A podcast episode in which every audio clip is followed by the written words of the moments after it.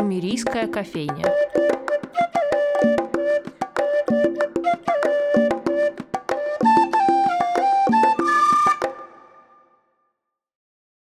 Здравствуйте, дорогие друзья! С вами Анастасия Филиппова и программа «Шумерийская кофейня». 21 февраля отмечается Всемирный день экскурсовода, и по понятным причинам этот день для нашего музея важен. Мы долго думали, с кем же к этой дате поговорить, с маститыми специалистами, которые посвящают созданию, проведению экскурсий десятилетия жизни, или с молодой кровью, и остановились, очевидно, на втором варианте. Тем более, что мне, например, повезло, и моя ближайшая подруга, хоть и молода, но уже собирает на своих экскурсиях экскурсиях почти олимпийский. Сегодня у нас в гостях Маргарита Абасова, экскурсовод, куратор просветительского сектора Петербургского манежа. Марго, привет. Здравствуй, Настя. Как говорится, начнем сначала. Кого вообще можно считать экскурсоводом? А, я объясню. Я, как любитель экскурсий, за всю свою недолгую жизнь побывала на очень многих. И впечатления от экскурсовода всегда разные. Например, это может быть суперспециалист с увесистой стопкой опубликованных научных работ по теме, на которой он ведет экскурсии. И все равно чувствую, что что-то не то. Или это может быть студент, который еще только в этом деле себя пробует, а его жуть как интересно слушать. И этот контраст всегда заметен. Кого мы из них считаем экскурсоводом? Нужно ли экскурсоводу профильное образование, например, или в вашем деле речь идет о чем-то ином? Ну, на самом деле это такой вечный вопрос, потому что среди моих коллег, э, очень снобистских в основном, как мне кажется, многие и петербуржцы в том числе, и бытие решает, так получается, что вопрос, в принципе, про сферу и искусствоведения, и музееведения, он очень часто идет э, вместе с вопросом о высшем образовании. Я тут очень специфически смотрюсь и рассуждаю на эту тему, потому что я еще учусь в университете, я искренне надеюсь, что закончу в этом году. И так получается, что я не могу говорить, что экскурсовод не может быть без высшего образования, с одной стороны, но с другой стороны, я работаю в сфере культуры с 15 лет, и а, на самом деле я видела примеры людей и своих коллег, которые были с высшим образованием, с профильным высшим образованием, потому что профильное высшее образование именно как экскурсовода у нас нет. И это тоже важно. То есть э, это какие-то курсы, это повышение квалификации, это инициатива чаще всего. Но такой профессии, как экскурсовод, э, мы имеем, но не имеем ее как эм, какое-то образование. Это, правда, достаточно интересно. И, если честно, говоря про важность наличия образования, тут мне всегда хочется говорить про важность подхода. Для меня, как для экскурсовода, самое важное — это какие-то личностные характеристики, и в первую очередь это любовь к людям и желание им а, что-то рассказать и чем-то поделиться. Потому что со всеми, с кем я разговариваю, это коллеги совершенно разных возрастов, а, мы понимаем, что без любви к людям эта профессия совершенно невозможна. При этом важно отметить, что а, мы всегда шутим, что хочешь разлюбить людей, начни работать с ними и активно общаться. Но, а, конечно, мне кажется, самое важное это наличие критического мышления, которое, безусловно, вырабатывается за счет получения высшего образования, но, тем не менее, для меня никогда не играет роли, в принципе, регалии экскурсовода. То uh-huh. есть, если говорить про меня, я, конечно, к сожалению, редко попадаю на экскурсии к коллегам, но я никогда не смотрю, что человек закончил, сколько языков он знает, uh-huh. и поэтому для меня, наверное, важнее какие-то его, может быть, даже посты в соцсетях, Э, его речь, безусловно, и его подход к той или иной теме. То есть даже если я в этой теме не заинтересована или эта тема мне не близка, или у меня на нее другой взгляд, что самое страшное, важно, как этой теме подойдет человек. Поэтому, mm-hmm. говоря про высшее образование, ну, конечно, оно важно, а, и его желательно получить, но это совершенно не обязательно. То есть у меня есть пример коллеги, благодаря которой я попала в манеж, у которой нет высшего образования в принципе, и, тем не менее, она получала огромное количество курсов, курсов, э, проходила их, э, и огромный опыт э, мне кажется, намного важнее, чем образование. Слушай, ты интересную, кстати, тему затронула. А вообще личный бренд, по-твоему, он важен для экскурсовода? Ой, тут я, я стараюсь не быть снобом, но тут о, меня всегда, ну, трясет иногда от экскурсоводов, mm-hmm. у которых в основном есть только личный бренд. Я сейчас поясню. Когда я начала работать, мы все прекрасно понимаем, что работая в какой-то институции, ты представляешь институцию. Mm-hmm. А когда, условно, у нас манеж заканчивается выставка, тоже хочется о чем-то поговорить, что-то кому-то рассказать, заработать денег в том числе. Я ждала этого. А, да, ну, конечно. И так получается, что ты без своего личного бренда никак не выживешь в этой сфере. Но каждый раз, когда мои друзья-маркетологи, СММщики мне говорят о том, что, Маргарита, почему ты сидишь сложа руки и ничего там не постишь, угу. не представляешь себя, для меня это всегда как будто бы излишне, потому что мои люди всегда со мной, и люди из экскурсии и из выставки в выставку с тобой переходят, это очень ценно, но тем не менее для меня это больше какой-то фарс вокруг какой-то темы, и я как человек, ну, достаточно закрытый в этом плане, мне сложно писать о том, какая я классная, приходить ко мне на экскурсии, потому что я считаю это излишним. Я не считаю себя таким профессионалом, который может вот так вот э, завлекать людей. Но, тем не менее, кто-то это делает очень корректно. То есть для меня всегда было очень важно соотношение твоей деятельности и то, насколько активно ты про это рассказываешь. Не, не так много людей, мне кажется, находят эту золотую середину, но они, безусловно, есть. И потом я начинаю думать как обыватель. Я же смотрю с другой стороны, mm-hmm. да, со стороны именно человека, который этим занимается, а потом я думаю, а как человек вообще поймет, что ты хочешь пойти именно к этому, да, да как экскурсоводу, выбрать. Mm-hmm. как выбрать.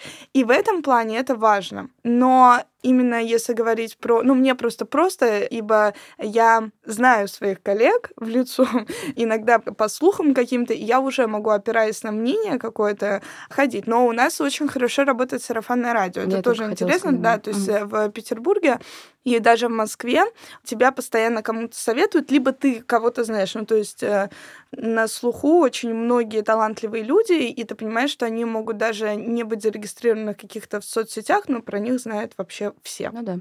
Еще одна интересная вещь, если мы продолжаем эту беседу про личный бренд, то когда указывают или не указывают имя экскурсовода.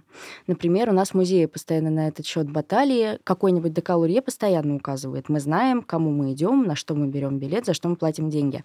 Здесь нет, а личный бренд, он все-таки хоть как-то там, в том числе за счет сарафанного радио, развивается. И хочется знать, вот тебе как экскурсоводу не обидно, когда тебя, например, не указывают, или тебе это не нужно? Как ты считаешь, вообще это необходимо? Ну, мне кажется, это необходимо. Это вот я помню, мы с тобой разговаривали по поводу указывания э, имя фотографа всегда. Да, да. Ты как э, все-таки журналист к этому привыкла, а я с этим никогда не сталкивалась.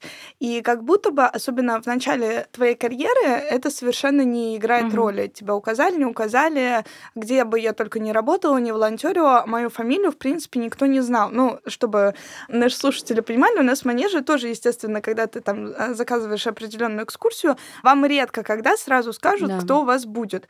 Либо скажут для того, чтобы вам было проще найтись.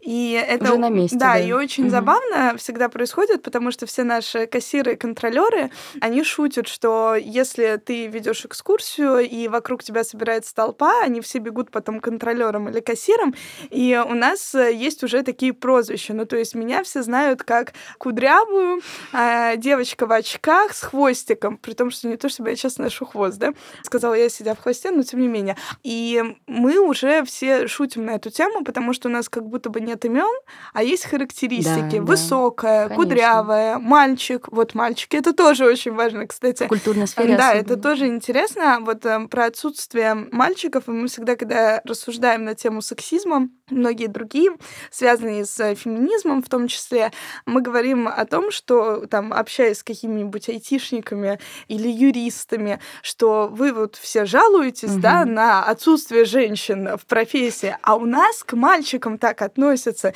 И вот э, я всегда с счастьем хожу к коллегам э, молодым людям, потому что в какой-то момент это а, сейчас становится модно быть экскурсоводом, быть куратором, а еще лет пять назад это звучало очень специфически. Ну, особенно э, я буду говорить и про свой опыт, и про свой круг как бы общения. Я могу, в принципе, говорить о том, что с разными слоями нахожу общий язык.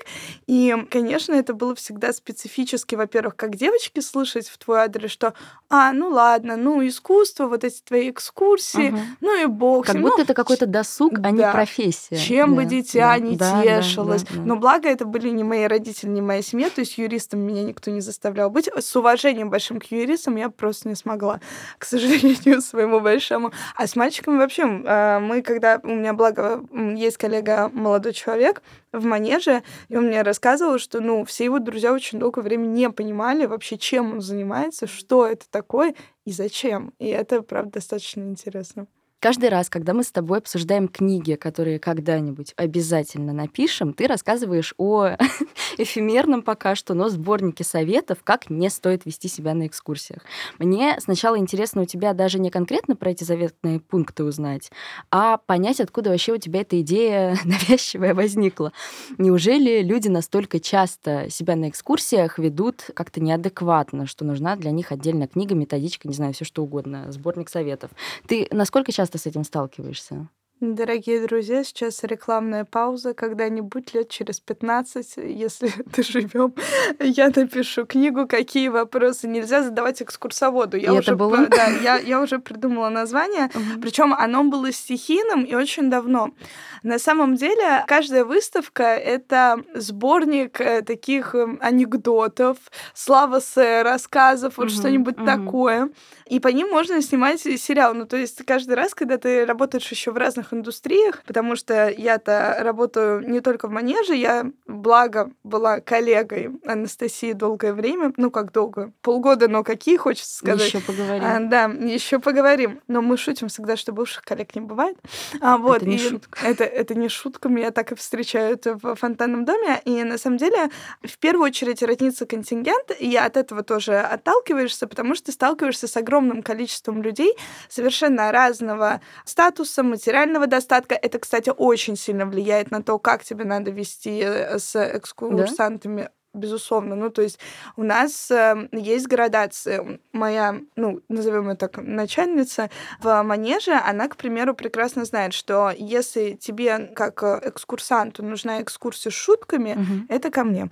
А ну, если это тебе... самый личный бренд. Да? да, если вам нужна очень вдумчивая, долгая экскурсия на два с половиной часа, там к моей коллеге Маше. Сейчас будет реклама всех сотрудников манежа и так далее. То есть э, это тоже, да, это про личный бренд, но личный бренд, спрятанный внутри организации, про который вообще никто ничего не знает. То ну, есть, да. Э, вот отвечая, кстати, на твой вопрос предыдущий еще вдобавок, мне бы всегда очень хотелось, чтобы делались посты про каждого экскурсовода, да. то есть, чтобы люди понимали, и, может, какой-то отстраненный взгляд, какие-то отзывы, mm-hmm. отзывы тоже, оказывается, работают. Я эти книги отзывов только посмеяться открываю.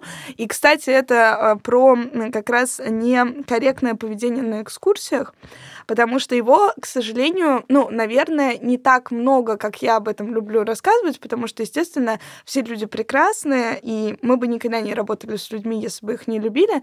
Ну, но понятно, какие-то запоминаются больше да, всего, конечно, какие-то вопиющие случаи, они происходят, и чтобы перебить один негативный опыт, как говорил мне один психолог, нужно пять позитивных. Не всегда это срабатывает. То есть а, по группе сразу видно. У нас такая профессия, что за первые три минуты ты с совершенно незнакомыми людьми должен понять, как ты будешь говорить. И иногда ты не понимаешь, как ты проведешь с ними следующие два часа. Потому что я, как человек, который в манеж я пришла, мне было 16, я была тогда волонтером, и нам разрешали водить экскурсии, я постоянно сталкиваюсь с эйджизмом. Угу. Потому что, наверное, в основном и дело во мне, ибо мне всегда хотелось как бы разбить этот пафос перед э, музеем, угу. экскурсовод. Слово ужасное, я сейчас давайте придумаем новое название. День экскурсовода, да. давайте нивелируем это слово. Давайте, потому что на самом деле это дикое ограничение. То есть если ты водишь экскурсию, ты экскурсовод. И представить то, что ты можешь быть куратором, угу. у людей это не работает. Потому что как штамп, да. Стопроцентно. Угу. И это, к сожалению, такой очень узкий контекст. А правда, если говорить про какие-то негативные аспекты профессии, они, естественно, есть. Э, мы всегда говорим, что после каждой выставки нам должны оплачивать психолога, причем так с оси 5. Ибо, к сожалению, есть очень специфические люди, которые приходят на экскурсию не получить новые знания, а как будто бы самоутвердиться. И таких ситуаций очень много, не только у меня, а у моих коллег, какими мы бы разными не были, мы с этим все сталкиваемся. И это название книги родилось, когда я работала на Дейнеке Самохвалове, по-моему, потому что мне постоянно задавали вопрос, как вы в свои 17 лет можете нам рассказать про Дейнеку и Самохвалова. И с этого обычно начиналась экскурсия. У нас тогда еще о великие доковидные времена. У нас тогда еще были групповые экскурсии по 20 человек, естественно, mm-hmm. присоединялись, потому что экскурсия была по регистрации бесплатная. Я очень хорошо помню, как в какой-то момент, правда, было 100 человек. Говорю я громко, очень хорошая акустика, и люди присоединяются. И ко мне после экскурсии приходили с благодарностями, с фразой «Мы никогда не могли представить, что вы нам, а это люди в основном, много кто ходил именно такой советской закалки, а можете рассказать что-то новое». И я не могу их осуждать за это, потому что, ну, я ну, не выгляжу как экскурсовод, наверное, mm-hmm. такой типичный. Но когда я выходила из толпы на каких-нибудь каблуках, в платьях, каких-нибудь коротких еще желательно, в кожаных штанах, выхожу и начинаю «Добрый день, дорогие друзья, сегодня я буду вашим экскурсоводом», у людей реально отпадала челюсть. И это не про то, какая я там классная, как я развенчаю мифы, но это, к сожалению, про то, что вот э, закостенелость в какой-то степени сознания, это мы еще не говорим про людей, которые в принципе не ходят в музеи и не ходят на экскурсии, потому что у них есть травма да. Эрмитажа в да, детстве. Да. У меня она была, я стала экскурсоводом, потому что я понимала, что я так не хочу, и не хочу так изучать искусство. То есть она есть. И, конечно, ситуаций очень много, они разные. Слезы после экскурсии, они и во время, они есть. И это на самом деле болезненно, поэтому, надеюсь, наш разговор, он как-то поменяет чуть-чуть отношение к экскурсоводам в том числе. Ну, как будто бы есть какая-то грань, которую ты как раз успешно на своих экскурсиях разрушаешь, нарушаешь, без личных границ, скажем так. Нет, правда, когда есть э, как будто бы порожек, через который ты не можешь переступить, потому что есть экскурсовод, и вот он сейчас с тайным знанием к нам идет, а есть мы, которые ничего не знаем. Ну, опять же, тут разные есть восприятия у людей. Есть кто-то, кто все знает, и ему сейчас ничего не нужно. Зачем он тогда пришел? Отдельная тема. И Опять же, это к работе с людьми. Э, насколько ты можешь подстроиться под э, тех, кто к тебе пришел, и как-то выстроить с ними диалог, потому что а в чем тогда смысл, если этого диалога нет? Кстати, мы тут все говорим про экскурсии, экскурсанты, экскурсанты, ведь они все разные. Например, ты ведешь экскурсию пожилым людям или детям. Насколько я знаю, у тебя довольно много детских групп тоже бывает. Это разные экскурсии. С кем из них тебе сложнее, например? Ну вот, опять же, это к разговору о том, что нет, я могу провести экскурсию любому человеку. Это важно понимать. То есть какие-то hard skills, они mm-hmm. всегда есть.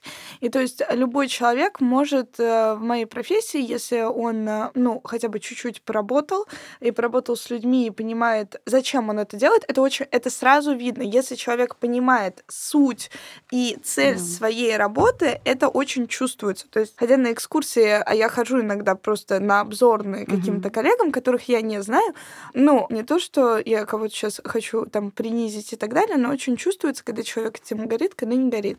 И когда ты горишь, у тебя даже челлендж есть такой, что, ну вот я, к примеру, у меня очень сложно с определенной прослойкой людей, сейчас я про нее расскажу, и мне каждый раз я себе вызов кидаю, что вот сейчас я должна сделать все, чтобы им понравилось, потому что вообще-то люди не виноваты, что у тебя плохое настроение, что ты опоздал, угу. что ты не работаешь с этой аудиторией, что они не понимают твоих шуток и все в этом роде. Да, я в основном занимаюсь инклюзией, то есть это люди, ну, там, условно, глухие, незрячие, слабовидящие, с ментальными особенностями это дети. Я обожаю работать с детьми, потому что я старшая дочь, сестра. И э, для меня самое важное детям изначально дать опыт, который им понравится, чтобы впоследствии они с улыбкой ходили в музей. Для чтобы меня... у них не было травмы. Да, да угу. это правда так. И подростки — это вообще мое самое любимое. То есть для Но меня... Это самое сложное. Это, не знаю, я обожаю. Вот многие мои коллеги просто акстись, никаких да, у кого подростков. не спрошу, да. Ну, важно понимать, что я вообще это люблю, потому что для меня было важно а, привить любовь к искусству своим друзьям. И когда я как раз это в 15 меня высмеяли, что я хочу стать э, экскурсоводом, искусствоведом, и на меня посмотрели как на дуру, я себе, я разозлилась и сказала, я сделала все возможное, чтобы через э, там год, полтора, два вы пришли на экскурсию, и вы начали увлекаться искусством. Даже если не увлекаться, а просто понять, что это классно. Угу. И поэтому мои экскурсии, они всегда очень, наверное, доступны. То есть э, я, естественно, могу очень умных много слов сказать. Я не говорю даты на экскурсиях в основном. Какие-то понятия я всегда стараюсь объяснить, типа, Не вот это вот, а вы что, не знаете, что такое метаморфоза? Нет, нет, а? нет, нет. Не- с вами не о чем разговаривать. Я в таких ситуациях была неоднократно, мне Мгм. такое не нравится. Поэтому для меня самое прекрасное это приходить к каким-нибудь школьникам, которых заставили пойти в музей. Мгм. Ты приходишь, выходишь, а ты выглядишь э, младше, чем они, потому что сейчас школьники выглядят старше Однозначно. вообще всех. И ты смотришь и говоришь, ну что, ребята, а я очень люблю еще накидать каких-нибудь слов популярных ныне Современных. Современных, которые я не я знаю. да, да. и, конечно, я моложусь. Благо, у меня есть младшие, и я хоть их слышу. И они сразу понимают, что можно поговорить. И для меня самое важное, для меня экскурсия — это... Вот есть экскурсия, есть медиация. И я очень не люблю, когда в догонку моде экскурсии начинают называть О, медиациями. Мгм. Да, но об этом, про медиацию у нас наши другие коллеги прекрасно расскажут. Я всегда Уже. говорю, что у меня интерактивная экскурсия. Это экскурсия всегда, которая строится на вопросах, на диалоге. Это разговор в первую очередь. Это разговор, который исходит из ваших интересов. То есть я всегда стараюсь, если человек идет на контакт, если он не идет, это тоже совершенно нормально, то есть просто Он кивать имеет на это головой. И, кстати, вопрос, какой самый идеальный экскурсант, я его сама себе задаю каждый раз, когда я прихожу на экскурсию, и думаю, боже мой, а я вот тот самый человек, которого я, наверное, не понимаю на экскурсии, потому что я не знаю, как правильно реагировать. И когда мне в конце экскурсии говорят, ш- что, типа, спасибо, вы Мгм. самые лучшие, на-на-на, я всегда говорю, вы знаете, хорошим экскурсоводом быть сложно, но хорошим экскурсантом быть еще сложнее. Мгм. И когда ты искренне благодарен своей работе за встречу с людьми и за возможность подарить им что-то и просто поговорить с людьми, это замечательно. И на самом деле мне, наверное, сложнее всего вести экскурсию, я даже прям знаю возраст, наверное, начиная с 50 до 65, Мгм. это для меня всегда очень сложно, потому что, во-первых, эйджизм, он работает, особенно если это выставка не современного искусства, а, кстати, пенсионеры активно ходят на выставки современного искусства, а это выставка про тему, в которой они, скорее всего, разбираются лучше, чем я, потому что подготовиться к теме в начале скульптуры 20 века, потом историю Да, про блокаду, огромный, да, конечно. и, естественно, это сложно. С одной стороны, это всегда для меня, опять же, такой челлендж, с другой стороны, это я понимаю, что это возможность мне что-то новое узнать. Но чаще всего первое вот это сопротивление, оно встречается. То есть для меня, наверное, нет во- вообще совершенно вопросов с детьми, хотя э, я так всегда говорю, а потом у меня какой-нибудь ребенок поплачет на экскурсии, В потому что маму кинется, да. потеряла э, и так далее. И я все равно как бы стараюсь э, это все пережить достойно. Но на самом деле тут важно, вот знаете, э, говоря про инклюзию и про детей, самое важное это не количество информации, которую ты им выдашь, а это опыт, который ты им подаришь. Эта фраза меня в какой-то момент очень сильно спасла от э, постоянных истерик и провалов именно личностных, э, с моей точки зрения, в инклюзии, когда мне ее сказала старшая коллега, потому что ты, когда работаешь с людьми взрослыми, которые приходят на экскурсию, и она еще как бы не обзорная, не групповая, а это частный тур, это люди, которые заплатили, ну, если сейчас достаточное количество денег, у тебя все равно есть какой-то ну, определенный пиетет Мгм. и желание, ну, как бы, чтобы они не просто так вышли, а потом не поняли, за что они деньги отдали. И ты понимаешь, что у тебя упакованная история минимум на полтора часа, что ты сейчас все им расскажешь, вот, ну, не то, что все, все, все, а вот и идеально, и вот эти все твои схемы, и переходы, и вот здесь шутка, Мгм. они поймут, а здесь не поймут, ну ладно, еще есть вариантик. А потом к тебе приходят дети, и ты эту всю экскурсию должен вложить в 40-45 минут, и чаще всего вы говорите совсем о другом. И вот эта вот возможность быстро перестроиться, быстрая реакция, это очень важно для экскурсовода, как мне кажется. То есть это то, на чем я строю свой как бы рассказ. Чаще всего быстрая реакция на интересы людей. Ну да, и, например, мне, как человеку серьезному, это было бы просто невероятно сложно, потому что, вот, например, ведешь ты экскурсию, рассказываешь про условно сейчас на вашей блокадной выставке про какой-нибудь бункер Жданова, и нарратив там выстраиваешь, драматургию, у тебя там какие-то свои переходы уже в голове, следующие готовятся, а тебе бац, и вопрос задают в середине рассказа. Что ты с этим делать будешь? Ну, с этим только жить.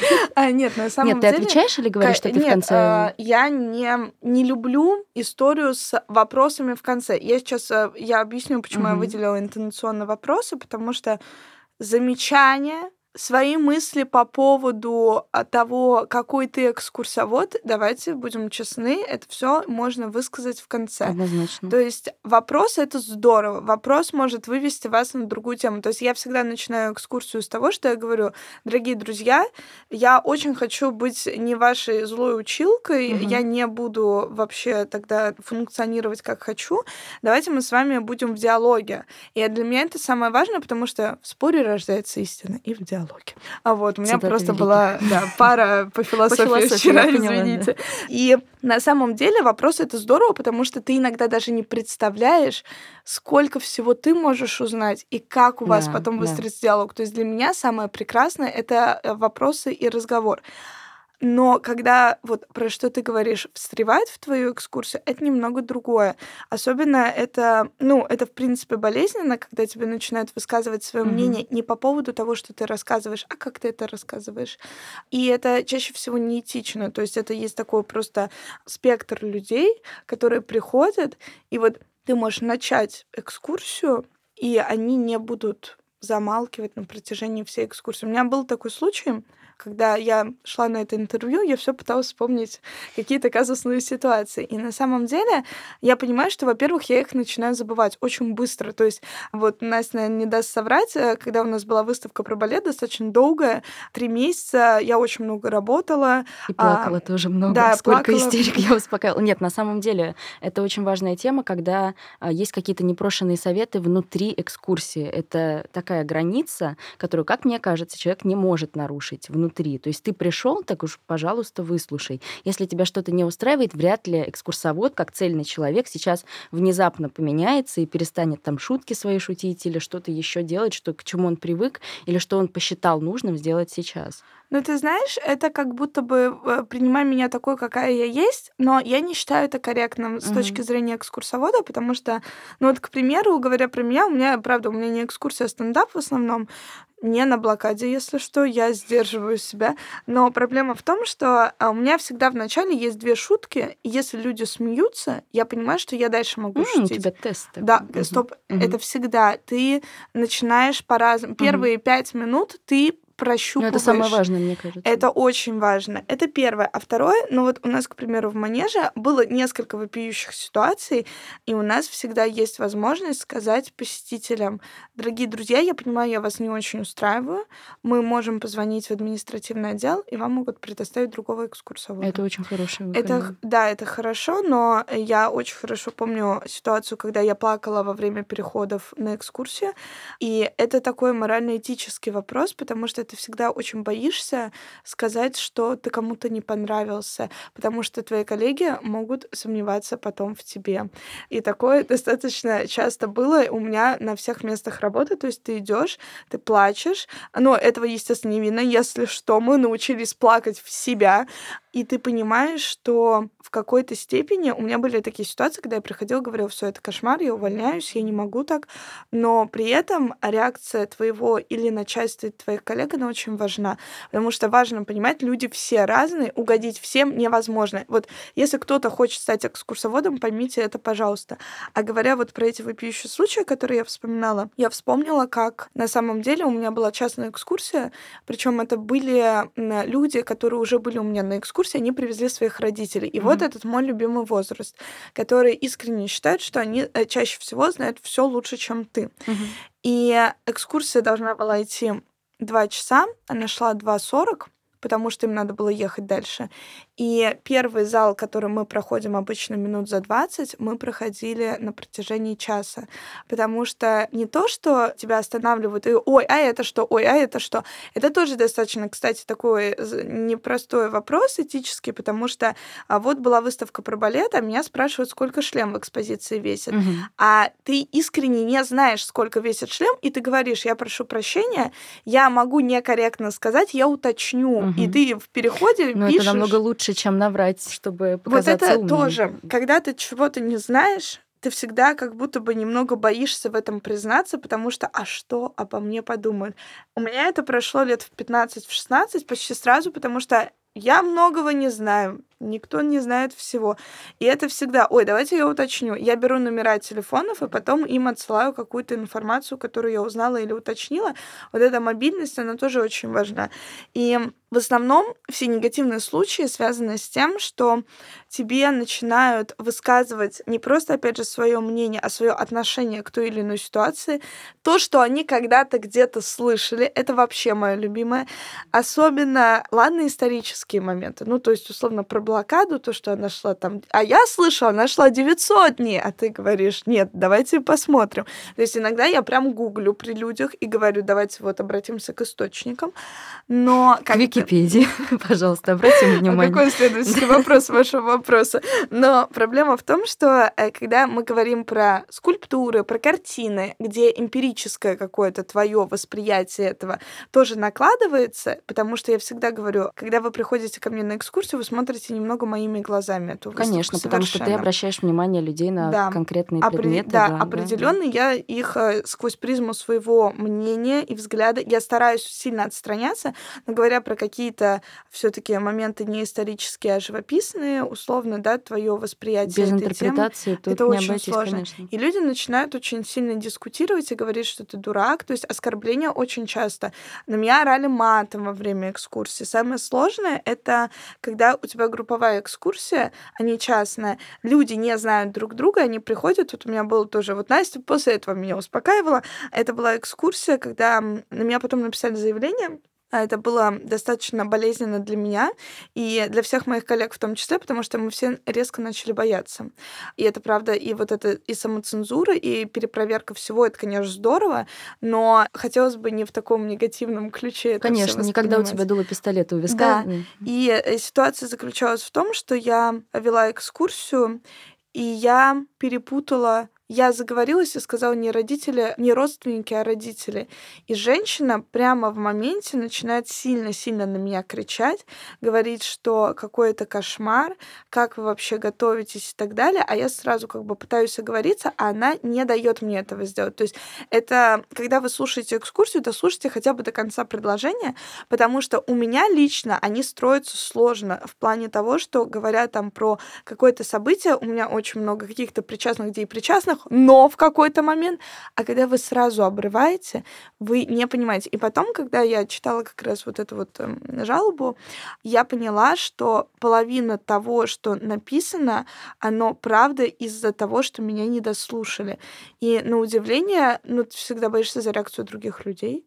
И такое очень часто бывает, кстати, на частных экскурсиях, когда один человек знает больше, чем вся остальная группа. Вот у меня сейчас была тоже история про блокаду. А, пришла группа, которую я хорошо знаю, четыре человека, двое из Москвы, которые вообще про блокаду особо не знают. Одна девушка что-то слышала, а непосредственно четвертый участник, он сам из Ленинграда. Именно Ленинграда это важно. То есть вот это вот, я не из Петербурга, я из Ленинграда. И он постоянно меня прерывал и говорил, ну это и так общеизвестно. Я думаю, вы мне только что сказали, что у вас группа, которая не знает mm-hmm. особо ничего про блокаду. И вот это вот попытка доминирования, она очень страшна. Да, и экскурсовод здесь в такой очень незащищенной позиции, потому что ему нужно и работу свою сделать, и сделать ее качественно, при этом там с ума не сойти в процессе, и еще и как-то на эти комментарии ответить. Наверное, я тебе уже последний вопрос задам, но он про наше родное. Еще один интересный факт э, о сегодняшнем госте, который Маргарита уже немножечко упомянула, она проработала у нас в экспозиции Иосиф Бродский натюрморт полгода. Это, как вы знаете, крошечная комната, которая заполнена вещами Бродского, а, собранными в большой натюрморт. Зачем я все это вам сообщаю? Потому что мне интересно узнать, Марго, насколько это разные процессы. Вести экскурсию в этой маленькой комнате, но очень интеллектуально насыщенной. Или, например, э, в манеже на выставке про блокаду. А, в огромном манеже, да. да, чтобы здесь было понятно. Ну, это тоже был персональный челлендж, потому что когда Павел Котляр пригласил меня э, работать на экспозиции, я зашла и обомлела, во-первых, от восторга, а во-вторых, от того, что какое-то маленькое пространство. Когда ты работала, а я на тот момент работала уже, мне было сколько, 19, когда я пришла? Угу. Наверное. О, боже, как давно это было! Раскрываем да. все карты, да. Три года а, я проработала в Манеже. Это огромное пространство, двухэтажное и ты заходишь и не знаешь, как подступиться, потому что ты не привык с таким работать. То да. есть дворцы, угу. русский музей, угу. Эрмитаж, а тут у тебя просто непонимание того, как ты будешь это все выстраивать. При том, что предметов больше, чем на очень многих да. выставках. И самое было смешное, когда я всех своих друзей приглашала и говорю, я приглашаю вас на свое новое место работы, вот, натюрморт, мой любимый. И они заходят и говорят, и это все. Это постоянный и это, вопрос. И это правда так, да. потому что они привыкли, что они часа полтора ходят со мной по двум этажам, а тут они со мной час минимум в этом маленьком пространстве. И, конечно, в принципе, специфика работы в центральном выставочном зале — это не музей, это тоже важно. И работа в Гослит-музее — это разная история, очень для меня, я не могу сказать, что болезненная была вот притирка к этому, но совершенно иная. То есть я как человек менее, наверное, консервативный, молодой достаточно, особенно тогда, зеленый совсем. Когда это было? Да, это было сложно, и на самом деле ты просто очень сильно сменяешь фокус своего внимания, но это правда, я объясню, в чем сложность этой экспозиции, я Павлу об этом говорила, что на самом деле это ну, как сделать так, чтобы люди не устали. Они стоят на одном месте. Да, я про то же. И не разгуляться, не, не разгуляться. Да. Я если рукой махну, все, я печатной что, машинке да, конец. Да. И плащу тоже. Ну, то есть это правда сложно, но это наоборот рождает такую целостность, которую не рождает ничего. То есть, с одной стороны, целостность, но ты рассказываешь про очень длительный период с отсылками ко всем, кому возможно, но на самом деле это правда совершенно иное. И есть люди, которые больше подходят, естественно, к таким экспозициям угу. в более консервативном месте, но очень такой либеральной обстановке, как я всегда начинаю экскурсию в натюрморте, когда а, директора госмузеев заходили на натюрморт на открытие, у них цветы из рук падали, ну, потому что это правда так. А, и когда пришли мои коллеги из манежа на натюрморт, манеж тогда был закрыт, они были в восторге просто потому, что это нереально смело, да. и мы такого себе позволить сейчас, по крайней мере, не можем. Просто специфики совершенно разные. И Поэтому хочется сказать, что это было непросто. То есть это был долгий путь, потому что ты как минимум не сталкивался с таким до этого.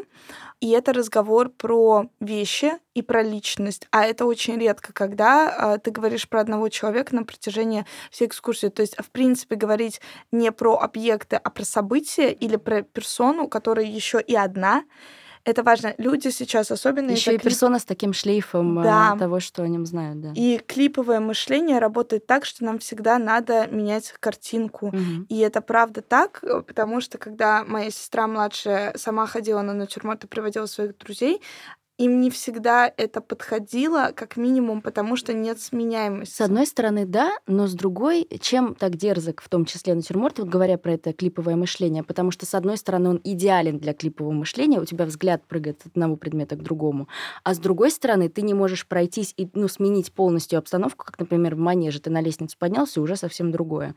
И поэтому здесь, конечно, такое столкновение двух этих разных миров. И... Нет, на самом деле важно отметить, что сложность натюрморта еще в том, что это не вещи, которые имеют очень большую ценность. Я сейчас, наверное, получу потом за это от всех своих коллег. Давайте будем честны, когда ты заходишь на выставку Дейнеки Самохвалова, ты смотришь на картины, которые и так висят в музеях и так далее. И это культурная ценность, достояние, угу.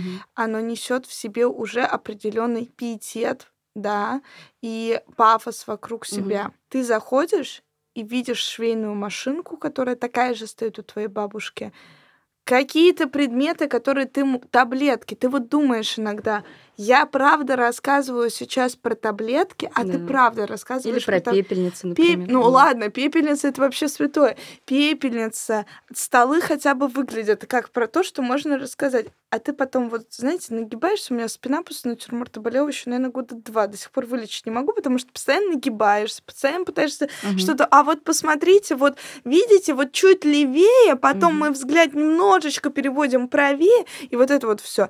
Ты понимаешь, что у людей совершенно ломается система да. восприятия. Да. Ты просто приходишь в то, что может быть у тебя самого. Съезди к своей бабушке, открой какой-нибудь чулан, и по факту это будет почти то же самое. Сейчас Настя на меня очень грозно посмотрела, но... Я любя. Ну, правда. И, кстати, очень многие люди, пожилые, когда приходили на натюрморт, они говорили, это очень жесткая экспозиция, потому что мы понимаем, что это то, что останется как бы после нас, и это как бы да. произойдет, но в каком-то обозримом будущем. Угу. И это правда так. То есть Столкновение вот... со смертью, чем, в общем, да. сам натюрморт как текст и является. И это правда очень сложно, потому что тебе как бы... Ну, понятно, что люди, знающие, придут такие, боже, это подлинный плащ Бербери Бродского. Придут модники и скажут, вау, вау, Бродский носил Бербери, вот это да. Да, тоже интересно, как взгляд у тебя фиксируется. На Совершенно. Ну, то есть ты, опять же, ты видишь людей молодых, которые угу. пришли на экскурсию, такой, так, мы сейчас, о, машина, вот видите, у него была машина, вот руль висит. А взрослым так смотришь, такой, так, так, так, о, книги, вот давайте про радиола, видите, вот да, да, да, и все таки да, вот это мы понимаем, это тоже очень важно. А опять же, это вот про считывание сразу какой-то экосистемы, с которой тебе приходит уже группа. И мне всегда поэтому было интересно подросткам водить на натюрморте, потому что у меня были всегда челленджи, у них выделялось 30 минут на натюрморт, и это было очень быстро, это было ярко, потому что ты обращаешь на то, что им тоже близко, да. но они выходят уже другими, и это тоже очень важно. И в этом в том числе есть задача экскурсовода, поэтому меня так всегда восхищает, когда я выхожу с экскурсии, не только Марго, чтобы тут не было ощущения, что я про нее исключительно говорю, но и вообще других коллег, э, после которой ты хоть немножечко, но сам меняешься, ты мыслишь немножечко в другую сторону. И поэтому я так восхищаюсь, в общем, вашей работой. Я всех поздравляю с Международным днем экскурсовода. С вами была Анастасия Филиппова и Маргарита Абасова. До новых встреч. Фонтаном доме.